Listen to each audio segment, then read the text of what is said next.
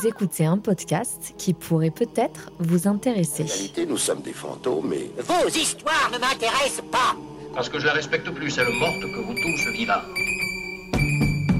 Fleur de Cactus est un podcast qui parle de la mort, mais aussi de la vie.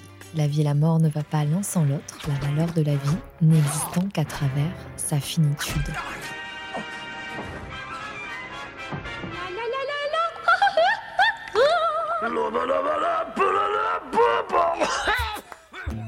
Comment l'acceptation de la mort pourrait nous permettre de mieux appréhender notre vie et plus précisément de transformer la façon dont on vit, dont on aime et dont on décide.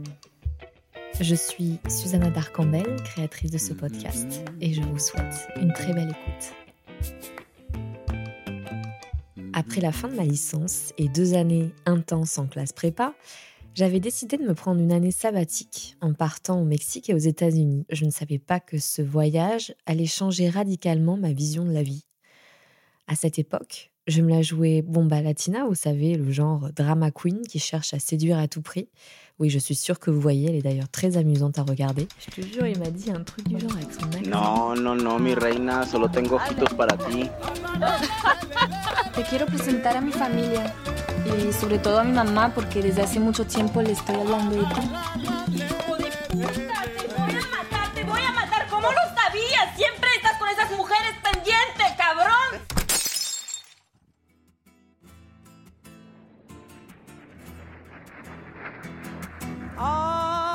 Cela faisait quelques mois que j'étais au Mexique. Je donnais des cours d'italien et de français. Je passais euh, du temps dans le café familial à écouter ma marraine chanter pendant que je refaisais le monde avec mon cousin. J'avais une vie bien remplie et ce qui devait arriver arriva. C'était le jour d'Halloween, le 31 octobre. Cette période de l'année au Mexique est extrêmement importante. Elle est marquée par la Toussaint, la fête de tous les saints, le 1er novembre, et par la fête des morts, le 2 novembre. La fête des morts, rendue si célèbre par le dessin animé Coco devant lequel vous avez toutes et tous pleuré. Nous avions décidé d'aller à une soirée déguisée avec mon cousin et son compagnon Fernando. J'étais déguisée en Cléopâtre et mon cousin en Jules César. Deux déguisements assez ironiques au vu de ce qui s'est passé ce soir-là. Mon cousin était ivre, son conjoint aussi, et en bonne française que j'étais éduquée à coups de Sam, celui qui conduit, c'est celui qui ne boit pas. J'étais restée sobre pour justement pouvoir conduire. Mon cousin n'a pas voulu me laisser le volant malgré mon insistance et...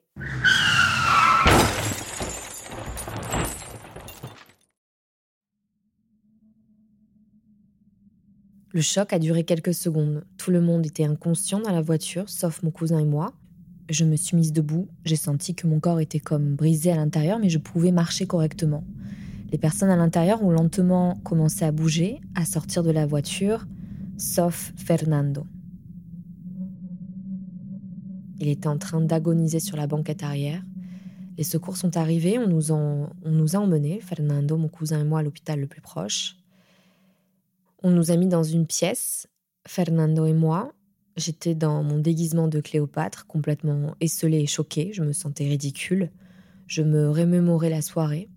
J'entendais Fernando agoniser à côté de moi, seul un rideau nous séparait.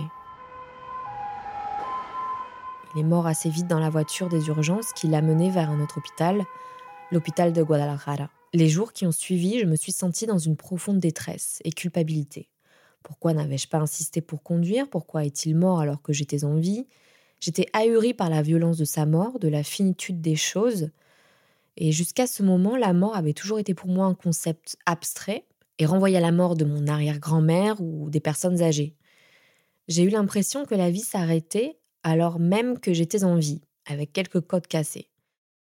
Il m'a fallu une année pour aller au bout de mon deuil et digérer cet événement qui m'a montré la fragilité de notre existence, mais aussi la résilience dont nous sommes capables. Car j'ai construit tellement de projets après cet événement, j'ai poursuivi des études, j'ai continué à vivre, j'ai ri, j'ai aimé, j'ai pleuré, j'ai fait énormément de choses. Malgré ce qui s'est passé, la vie a continué après la mort de mon ami. J'étais passée de l'insouciance, cette insouciance que l'on connaît toutes et tous à un moment de notre vie, à une sorte d'urgence morale qui me poussait à tout dire, à dire tout ce que je pensais à mon entourage, à ne garder aucune rancœur, à dire la vérité, à leurs risques et périls, sans filtre. Soudain, je vis la vie comme un passage éphémère que l'on se doit d'honorer à travers nos actions et nos pensées. Alors, je ne suis pas devenue une sainte ni une philosophe. Je me plantais complètement en pensant vivre dans une forme d'éthique. J'étais plutôt enclin au jugement de l'autre et, et enclin à la colère aussi, car tout ce qui me semblait contraire à mon éthique me semblait dénué d'intérêt. Tout ce qui échappait à mon contrôle finalement me causait une certaine révolte, voire une certaine souffrance. Et on est là, bien loin du stoïcisme, que j'ai redécouvert pour nourrir ce podcast, car rien de mieux que la philosophie pour comprendre euh, des questions existentielles comme la mort. Dans le stoïcisme, le fait de vivre dans la vertu consiste à vivre dans l'urgence morale, ce qui retire à la mort son caractère angoissant. Le stoïcien préférera régler ses affaires familiales, par exemple, ainsi il gagnera en sérénité, jour après jour, et donc ne lui fera point craindre la mort. Le stoïcisme encourage à l'action sur ce qui dépend de nous, ce que nous pouvons changer ou empêcher. Or, la mort fait partie du cycle naturel de la vie. Dans mon cas, c'est la peur de mourir qui m'a fait prendre la mesure de la vie et qui m'a poussé à être en alignement avec mes valeurs, alors que dans le stoïcisme, c'est tout le contraire. La recherche de la sagesse, de la vertu, de la grandeur d'âme, si chère aux philosophes de l'Antiquité grecque, et la porte vers la libération de nos peurs instinctives telles que la mort subite. Ce que je veux dire par là, c'est qu'il n'est absolument pas nécessaire de vivre un traumatisme pour vivre sa vie pleinement, mais essayer d'être une personne en harmonie avec soi-même, et c'est déjà un pas vers la liberté. À quoi sert la philosophie? Bah, Apprendre à vivre et à mourir. Enfin, idéalement, ça devrait nous servir à ça, la, philosophie. Savoir comment mener sa vie, euh, plutôt que de la vivre euh, bah, sans réflexion, justement, mais tête baissée et plutôt... Euh, parce que généralement, si on n'a pas de réflexion, on est plutôt euh, comment dire, conduit par différents conditionnements, parce que peut nous dire notre famille, la société. Et c'est pas forcément en accord avec euh, bah, ce dont on a vraiment besoin, ou c'est peut-être pas la meilleure façon de faire. Pas parce que la majorité des gens font certaines choses que c'est forcément euh, la meilleure chose à faire. Sandy Azelin est docteur en philosophie. Ses recherches sont tournées vers l'Orient, plus particulièrement le bouddhisme indo-tibétain, avec une approche qui cherche à unir compréhension métaphysique, éthique et yoga pour moi, oui, c'est vraiment euh, quelque chose d'essentiel de prendre un temps pour se poser. Mais après, le risque de la philosophie, euh, bah, c'est de peut-être trop en faire et de trop tout intellectualiser, mentaliser. C'est-à-dire, à un moment donné, il faut arriver à incarner la philosophie. Et là, c'est un autre enjeu encore. Donc, pour ce qui est de la philosophie occidentale, euh, eh bien, il y a eu beaucoup d'auteurs qui ont proposé des réflexions sur, sur la mort, depuis les, les Grecs jusqu'à aujourd'hui. Par contre, ce qu'on peut constater, c'est que malgré toute cette réflexion qui a été mise à disposition, euh, eh bien aujourd'hui, on a l'impression qu'on n'en a pas tiré grand-chose, dans le sens où la mort, eh bien, c'est pas un sujet euh, que bah, les gens ne sont pas familiers avec ce sujet. On préfère ne pas en parler, soit c'est tabou, euh, soit parce que ça fait peur, ou tout simplement parce qu'on n'a pas de, réponse à lui donner. Donc c'est assez étonnant de voir qu'après tous ces siècles de, réflexion, eh bien, il n'y a pas grand-chose qui reste. Enfin, en tout cas, c'est ce qui apparaît dans les, dans, pour la plupart des gens. Et, euh, et pourtant, euh, il y a d'autres philosophies, comme euh, bah, en Orient et plus particulièrement le bouddhisme, où on voit qu'il y a un intérêt pour ces philosophies-là, pas seulement pour réduire le stress ou pour les chemins vers le bonheur, mais aussi pour préparer sa mort. Donc la question qu'on pourrait se poser, c'est pourquoi des pensées telles que le bouddhisme ont quelque chose à offrir, à proposer, pourquoi ça intéresse des personnes aujourd'hui, alors que chez nous, on a tout un patrimoine qui est là et qui pourtant n'est pas, n'est pas exploité? Donc ce qu'on peut voir à travers euh, quelques grandes idées, c'est de voir qu'est-ce que le bouddhisme propose par rapport à ce sujet de la mort. Bah, quand même, aujourd'hui, on est dans une époque où il y a pas mal de questionnements, le questionnement sur le, sens de la vie, la souffrance, euh, il peut y avoir la mort aussi, mais bon, c'est peut-être pas ce qui vient en premier lieu. Et dans le bouddhisme, ce qui est proposé, c'est vraiment une voie basée sur l'expérience. Donc, c'est-à-dire, on n'est pas euh, dans un rationalisme pur qui, à un moment donné, on voit bien à ses limites. Et euh, donc il y a des expériences concrètes qui sont proposées à travers la méditation, euh, le yoga, euh, ou encore même la théorie qui est proposée. ce qui est intéressant, c'est que bah, c'est pas de la croyance pure, mais c'est vraiment quelque chose qu'on peut expérimenter soi-même, qu'on peut comprendre intellectuellement, en tout cas jusqu'à un certain point, et, et qu'on peut vérifier dans sa propre expérience. On l'a eu déjà, notamment chez les Grecs, mais aussi un peu plus tard, mais c'est quand même pas ce qui transparaît au premier plan. Donc ça, c'est un premier élément. Un deuxième élément, c'est que même si c'est proposé dans les textes, eh bien, euh, on a on a bah, des exemples, on a une transmission vivante. Il y a des, des gens qui sont encore là pour transmettre euh, cette philosophie et ces différents exercices. Et est-ce que vous pouvez nous dire, euh, selon les préceptes bouddhistes, comment se préparer à la mort? Premièrement, bah, il y a le- la théorie de la renaissance, donc c'est-à-dire la mort, c'est pas une fin, mais il y a une suite. Donc, qu'est-ce qu'on a à faire entre guillemets dans cette vie pour préparer cette suite? Et la deuxième idée euh, qui avait été évoquée tout à l'heure par rapport à, la mort dans le bouddhisme, eh bien, c'est que il nous parle concrètement de la mort, c'est-à-dire il nous dit, ils nous disent ce, ce qui va se passer au moment de la mort, ce qui est quand même assez rare, euh, parce que soit on n'en parle pas, ou soit bah, avec l'arrivée de la science aujourd'hui, c'est vrai qu'on a plutôt tendance à, se dire bon bah voilà, si on a peur ou de l'angoisse, c'est en gros la science qui peut prendre le relais. Donc, euh, donc par rapport à ces deux idées euh, qui sont assez centrales euh, dans le bouddhisme, bah, comment faire pour s'y préparer, comment vivre pour se préparer à cela? Il y a une première façon qui est assez abordable et accessible à tous et assez compréhensible, c'est de prendre soin du karma. Alors le karma, ça veut dire quoi? Bah, C'est prendre soin, c'est faire attention à ses actes, en gros. hein. Le karma, ça renvoie à nos actes, à nos façons d'agir. Donc on, est, on nous conseille d'avoir des actes vertueux, des actes positifs pour semer des, des graines positives pour des résultats positifs. Mais aussi, euh, on est fortement encouragé à avoir un karma positif pour se préparer à la mort, tout simplement euh, parce que ça peut permettre de partir euh, davantage en paix, sans regret. Si on fait ce qu'on a à faire, qu'on a réglé toutes nos dettes, qu'on n'a pas de rancœur, etc., eh bien, ce sera plus facile de partir paisiblement. Donc ça, c'est une première chose. Deuxième chose, il est dit que la mort, c'est un parfait miroir, dans le sens où, euh, bah, si on n'a pas voulu se voir soi-même pendant la vie, au moment de la mort, là peut-être que ce qu'on a voulu mettre sous le tapis, ça va venir, euh, ça va être, euh, comment dire, ça va, être, ça va nous apparaître très clairement à ce moment-là et ça peut être très inconfortable. Donc il y a déjà la mort à passer et il y a son propre esprit à gérer aussi, c'est-à-dire toutes les tendances qu'on voulait pas voir, ça peut être, ça peut ressortir. Donc plus notre vie sera paisible, harmonieuse, dans la bienveillance, plus ça peut faciliter le passage de la mort. Et bien sûr, mais encore faut-il y croire euh, à cette théorie de la Renaissance, mais ça va préparer les vies futures. Mais ce que je trouve intéressant avec euh, cet argument du karma, c'est que qu'on croit ou non à la théorie de la Renaissance, eh bien en fait ça peut quand même préparer à la mort. Quoi. C'est pas seulement préparer à la mort future, parce que là ça, ça demande quand même euh, de la foi ou de la croyance, sauf si on a eu soi-même des visions, parce que dans le bouddhisme on considère que c'est possible de voir ce qu'il y a après la mort. Pour ce qui est du karma, pour faire un parallèle avec la philosophie occidentale, donc bien sûr le karma c'est un terme euh, qui est propre à l'Inde, hein, c'est un terme sanskrit, mais bon, cette idée qu'il faut vivre une vie vertueuse, même qu'on soit dans une thèse matérialiste ou une thèse euh, in- enfin, qui a un monde intelligible, la vertu, la figure du sage, euh, l'ataraxie, c'est-à-dire l'absence de trouble, c'est quelque chose de commun chez les Grecs. Voilà, donc après il y a différentes écoles, il y a différents chemins.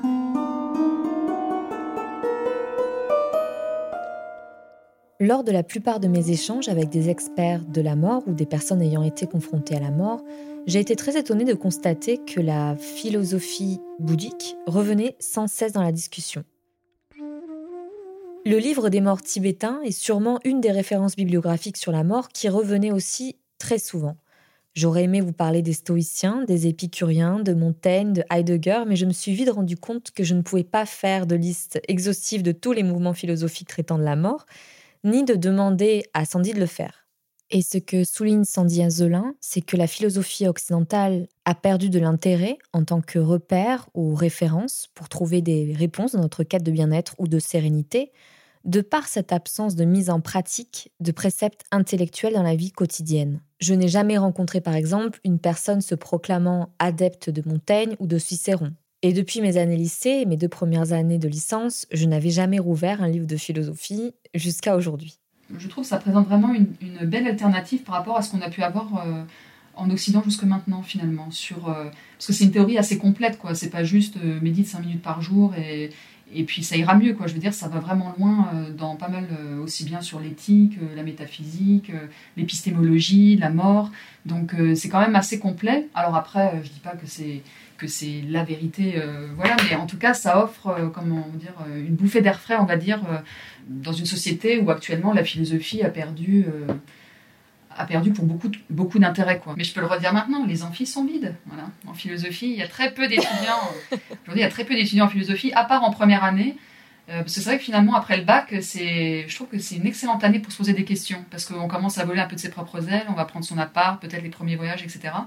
Donc il y a pas mal, enfin moi j'ai pas mal d'étudiants que j'ai eu en première année de philo, euh, où on sentait que c'était pas leur vocation de faire prof de philo, mais c'était plutôt des aides bah, pour, oui, pour un questionnement et tout ça. Mais après, après, plus on monte dans les années, et on voit bien que la philosophie a vraiment un but déterminé en Occident. Quoi. Donc si on veut, si on a des questions d'ordre existentiel, c'est sûr que je suis pas sûr que la fac de philo soit le, le, chemin le plus approprié. Quoi. Même si la philosophie occidentale a énormément d'atouts, mais l'enseignement actuel n'est pas dirigé euh, dans, un, dans une orientation, on va dire, thérapeutique ou existentielle, quoi. En majorité, encore une fois, il y a toujours des profs euh, qui se démarquent. Alors qu'on peut considérer que la philosophie sert à ça aussi, quoi, à la base. Tout à fait, ouais, tout à fait. Bah, un des auteurs euh, qui, qui, a remis ça vraiment à l'ordre du jour, c'est Pierre Hadot, qui est spécialiste justement du stoïcisme.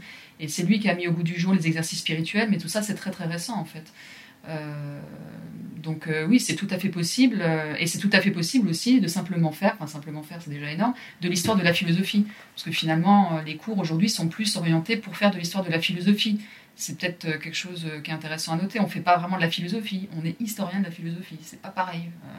alors que quand vous allez en Inde, j'ai envie de dire, là, vous faites de la philosophie, quoi.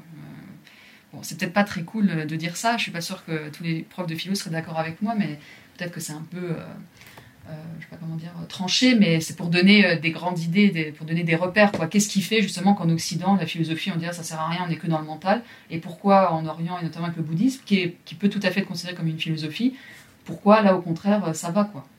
Et aussi, je crois, euh, là, ce qui permet aussi au bouddhisme d'être, comment dire, d'être pas mal prisé, c'est bah, toutes ces études scientifiques aussi qui sont faites sur la méditation. Donc, c'est-à-dire, c'est pas seulement subjectif moi, la méditation me plaît ou le yoga me plaît. C'est vraiment aussi, il y a des validations scientifiques. Et comme aujourd'hui, euh, on est tellement habitué à, considérer que ce qui est vrai, c'est validé par la science. Donc quand là, on commence à voir que la science valide des phénomènes qui pouvaient paraître un peu euh, hmm, trop mystiques ou spirituels, bon, bah, ça, ça interroge d'autant plus. On ne compte plus les écoles de yoga dans les grandes villes, même dans les patelins les plus perdus de France où sont régulièrement organisées des retraites, on trouve quelques écoles. Les applications de méditation explosent, les comptes Instagram versés dans le végétarianisme et le yoga florissent. Force est de constater qu'il existe en France et plus largement en Occident une fascination pour les modes de vie d'Asie et une quête effrénée du bien-être et du bonheur qui s'inspire de préceptes puisés dans les cultures et philosophies ancestrales d'Asie. Je me suis donc penchée sur la philosophie bouddhiste et son regard sur la mort en contactant un moine tibétain de la lignée Kagyu, Jigme Rinpoche, dont le centre bouddhiste est situé en Dordogne. Cette interview a été traduite par Audrey Desserrières en simultané. Uh, so actually, Buddhism, uh, uh, they talk about impermanent. Euh, le sujet de l'impermanence est un sujet qui revient beaucoup dans le bouddhisme. Euh, c'est-à-dire le simple fait que tout change tout le temps, y compris nous-mêmes, et ce depuis que nous sommes nés. Toutes les situations que nous rencontrons, les diverses conditions, changent, sont toujours soumises au changement, qu'il s'agisse des phénomènes extérieurs ou bien qu'il s'agisse de nous-mêmes en tant qu'être humain, en tant que personne. Tout prend toujours cette même direction, en fait, de tout le temps être en mouvement, de tout le temps changer. Donc c'est la raison pour laquelle, au niveau de la pratique bouddhique, une des premières choses à faire, ou un des premiers sujets qu'il est important de comprendre, ou d'essayer de comprendre, c'est de comprendre, mais de façon vraiment profonde, cette notion de l'impermanence. So, impermanent. Beginning is a little bit like a, just a legend, and then slowly you try to see what does mean impermanent. So this not only death, but important is during the au début, cela peut sembler comme quelque chose d'un peu comme une légende, finalement, résonner un peu comme un, un, mythe. Mais c'est au, fur et à mesure du chemin, justement, que nous allons vraiment euh, atteindre une compréhension qui va être beaucoup plus profonde. C'est-à-dire, en d'autres termes, nous allons vraiment voir ce que cela signifie dans notre quotidien. Et pas seulement, finalement, euh, penser que l'impermanence, c'est simplement la mort. Mais comment, en fait, l'impermanence euh, vient euh, imprégner tout notre quotidien? C'est ce qui va nous permettre de voir son importance au niveau de notre vie actuelle, au niveau du moment présent. Le fait, de, fait que tout change à chaque instant et continuellement, et voir comment en fait cela est une source de souffrance pour, pour nous-mêmes, comment euh, nous passons notre temps à être dans une forme de déception vis-à-vis des choses, euh, parce qu'il n'y a pas justement cette compréhension euh, de ce changement, de cette nature fondamentale des choses. Le fait d'appréhender cela, d'appréhender cette réalité dans notre vie présente, va nous aider à mieux préparer notre mort. C'est-à-dire que l'idée ici est justement de, de s'affranchir ou de se libérer de la souffrance. Et donc, pour cela, il est important de réfléchir en amont, de préparer en d'autres termes un peu notre mort et de comprendre en fait les, points euh, qui nous créent ou nous génèrent euh, du mal-être. Si nous parvenons à le comprendre, c'est ce qui va faire qu'avant la mort, il peut y avoir une forme d'acceptation, c'est-à-dire euh, qu'est-ce qui, qui, génère de la souffrance au moment de la mort? C'est le fait d'être, euh, de ne pas accepter de devoir partir, de devoir finalement lâcher tout ce, tout ce à quoi nous sommes aussi attachés, tout ce que nous saisissons vraiment. Alors bien sûr, cette préparation, elle requiert vraiment du temps en fait. Mais en le faisant, nous pouvons vraiment à un moment donné vraiment nous préparer jusqu'à arriver peut-être avant ce moment de mourir où nous pouvons donc accepter de partir. Et ça, je pense que c'est vraiment quelque chose d'important parce que euh, au niveau du bouddhisme, euh, la mort est envisagée comme un passage vers une autre destination.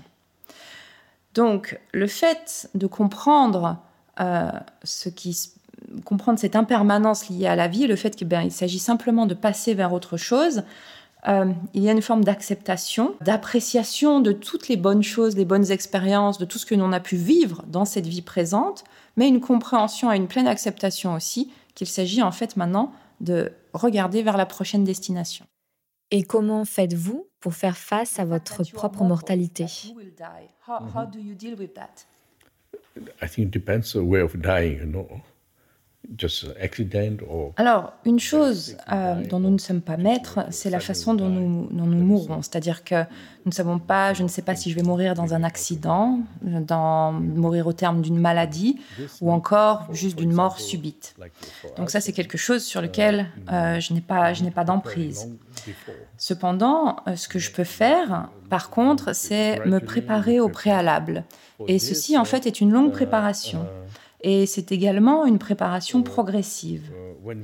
Lorsque nous parlons de mourir, euh, le, but est finalement de, ne pas perdre une qualité de présence ou de conscience.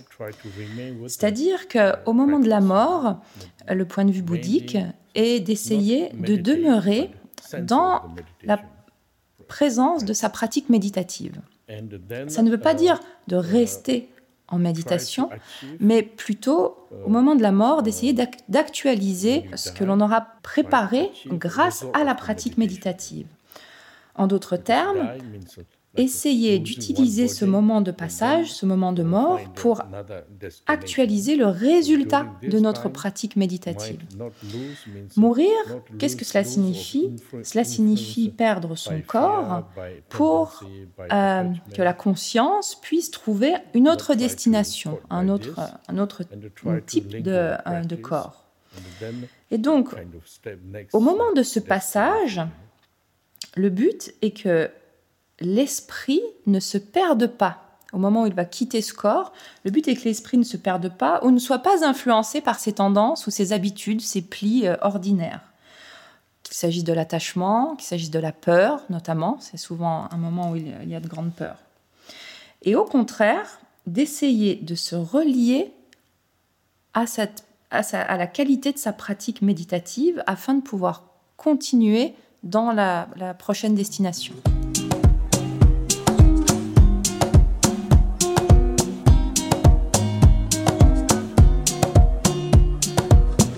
L'année qui a suivi mon accident de voiture, j'avais l'impression de vivre deux émotions diamétralement opposées. Je me sentais dans une sorte d'euphorie mentale où la vie et la mort coexistaient, ce qui me faisait vivre des situations assez extrêmes, comme si cette journée était peut-être la dernière. Mais là, vous allez me dire, c'est pourtant ce que j'essaie de vous faire comprendre depuis le début de ce podcast. Accepter la mort car elle fait partie du cycle de l'existence. Mais là où je veux en venir, c'est comment gagner en sérénité dans ce brouhaha intérieur face à ces deuils qui se succèdent en permanence. La mort est inhérente à la vie de par ce flux continu dans lequel nous sommes. Il y a en effet la fin d'une amitié, la fin d'un contrat, la fin d'un voyage, la fin d'un moment heureux, la fin de beaucoup de choses. Ces fins sont parfois accompagnées par des marqueurs physiques, peut-être une nouvelle coupe de cheveux, un nouveau sport, des choses frivoles peut-être, mais qui manifestent un nouvel état d'esprit. Dans notre vie quotidienne, comment incarner ce nouvel état d'esprit, ce nouveau moi sans cesse changeant, un moi très volatile somme toute dans le bouddhisme, la pratique méditative semble apporter une réponse. Ok, this contains, hein? this contains preparation, meditation's preparation. Result is en lien avec le, donc ce sujet de l'impermanence et de la mort, euh, la méditation est en fait une préparation. C'est un exercice de préparation à cela. Il y a la préparation d'une part, et puis ensuite le résultat de la méditation. Et pour euh, vous expliquer cela, je dirais que euh, les chrétiens ont une, euh, une façon de le dire qui est tout à fait appropriée. Il s'agit d'essayer de s'unir à Dieu.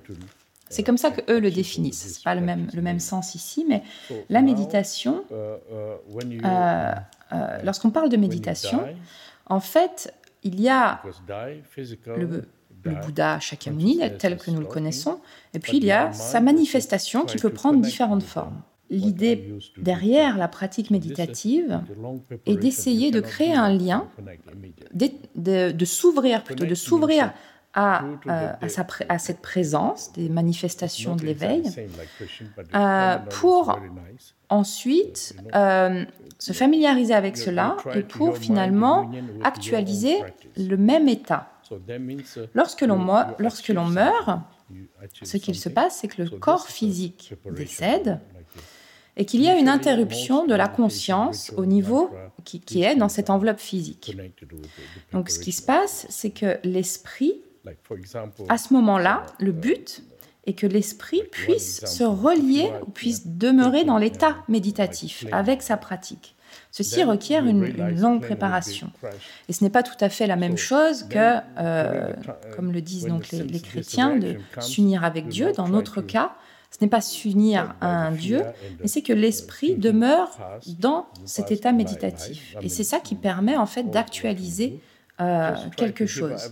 Donc, toute méditation, tout rituel euh, bouddhique, des récitations de mantras ou autres, ne sont qu'une préparation à ce moment-là. C'est-à-dire essayer de pouvoir à ce moment-là se relier à cette présence euh, éveillée en demeurant dans cet état méditatif. Pour prendre un exemple, si vous prenez l'avion et qu'une fois dans l'avion, vous réalisez que euh, l'avion va s'écraser, il va y avoir une réaction immédiatement qui va s'élever. Et l'idée est en fait de ne pas être sous l'emprise de cette réaction. C'est-à-dire que souvent, la réaction principale va être une, une, réaction de peur, de penser au passé, à ce à quoi nous sommes attachés, à ce que nous allons perdre. Et au lieu euh, d'être sous l'emprise ou de succomber à cette réaction, en fait, nous sommes simplement prêts, c'est-à-dire que nous acceptons, nous, nous, nous, sommes simplement dans le moment et nous parvenons à nous relier à ce que nous avons préparé ou développé euh, par l'exercice de la pratique méditative. Et c'est ça, en fait, le, but de la méditation. Donc, euh, si j'ai bien compris, la méditation nous aiderait à faire face à l'impermanence et d'être en pleine conscience, c'est-à-dire dans le moment présent. C'est bien, c'est bien cela en fait, c'est-à-dire être dans le moment présent, mais aussi euh, ne pas euh, laisser euh, lâcher prise sur le passé. Ça, c'est aussi une, une, notion importante parce que si à partir du moment où il y a quelque chose qui est saisi sur le passé, eh bien, cela vient créer en fait de la confusion, cela vient créer des peurs, des inquiétudes. Il y a tout ce, tout ce mouvement qui se, qui se met en place dans l'esprit. Et vous êtes encore là Donc, euh, vous l'avez compris, si vous êtes encore là à écouter ce podcast, c'est que nous allons parler de la vie à travers le prisme de la mort, de phénomènes qui s'entrelacent et nous caractérisent. Pour ce tout premier épisode, il était important pour moi de mettre l'accent sur le fait que la mort est partout. Toute chose sur la planète passe par ce même cycle d'existence, la naissance, la croissance, le déclin et la mort. Et ce cycle touche toutes les parties intrinsèques de notre vie, professionnelle, familiale, amicale ou encore intellectuelle et émotionnelle, qu'on le veuille ou non. Nous ne sommes pas la même personne qu'il y a dix ans. La mort marque donc la fin d'un temps, meurt ce qui a cessé d'être, et nous permet de recommencer de ce fait nous donne l'occasion de nous réinventer. Encore faut-il avoir les bons outils pour ne pas se perdre dans ce tourbillon. Comme nous l'avons dit, selon les stoïciens, qui me sont chers, apprendre à philosophie, c'est vivre dans la recherche de la sagesse, dans l'urgence morale. Par conséquent, ce n'est plus craindre que la mort ou la maladie viennent bouleverser notre vie qui finalement est paisible, dénuée du moindre regret, du moindre problème non résolu. L'acceptation de la mort et des événements tels qu'ils arrivent est d'autant plus primordiale chez le stoïcien qu'ils sont irréversibles et hors de notre contrôle. Je vous invite à lire le Phédon de Platon, qui considère d'une part que l'âme est immortelle et d'autre part que les désirs sont la cause principale d'un attachement illusoire à la vie. Je vous laisse le soin d'aller plus loin dans la réflexion. La philosophie occidentale, bien sûr, recèle de secrets de sagesse, de trésors de sagesse qui peuvent être très utiles pour mener sa vie. Et grâce à ce podcast, j'ai pu redécouvrir des auteurs tels que Montaigne qui ont beaucoup éclairé ma réflexion. Montaigne va inverser les termes de la philosophie stoïcienne. Selon lui, prendre acte de l'éminence de sa mort, c'est apprendre à philosopher. C'est apprendre à tendre vers la vertu, vers la sagesse, pour vivre et mourir sereinement, ce qui selon moi renvoie au précepte bouddhiste. Prendre les bonnes décisions dans cette vie présente, être dans la bienveillance et dans la compassion avec son prochain, c'est prendre soin de son karma. Ainsi, ce mode de vie nous permet de mourir sereinement en préparant la prochaine destination. Le prochain épisode nous donnera d'autres clés pour mieux comprendre ce que Jigme Rinpoche, ce moine bouddhiste que l'on a écouté tout à l'heure, nous expliquait sur la méditation et la pleine conscience du moment présent. Nous écouterons en effet le récit d'Éric, qui a été moine bouddhiste pendant de nombreuses années et qui s'est retrouvé en détention arbitraire dans des conditions inhumaines par des milices en Libye durant trois mois. Je vous invite à me laisser un commentaire dans l'application Apple Podcast, à me contacter via mon adresse mail disponible dans le synopsis de chaque épisode, afin de répondre à l'appel à témoignages que j'ai lancé il y a peu sur les réseaux sociaux. En effet, je cherche euh, des hommes et des femmes enclins à partager une histoire de vie ou de mort, comme on dit, un récit de vie qui leur a donné une opportunité de voir la vie autrement. Merci d'avoir été au rendez-vous et je vous dis à très bientôt.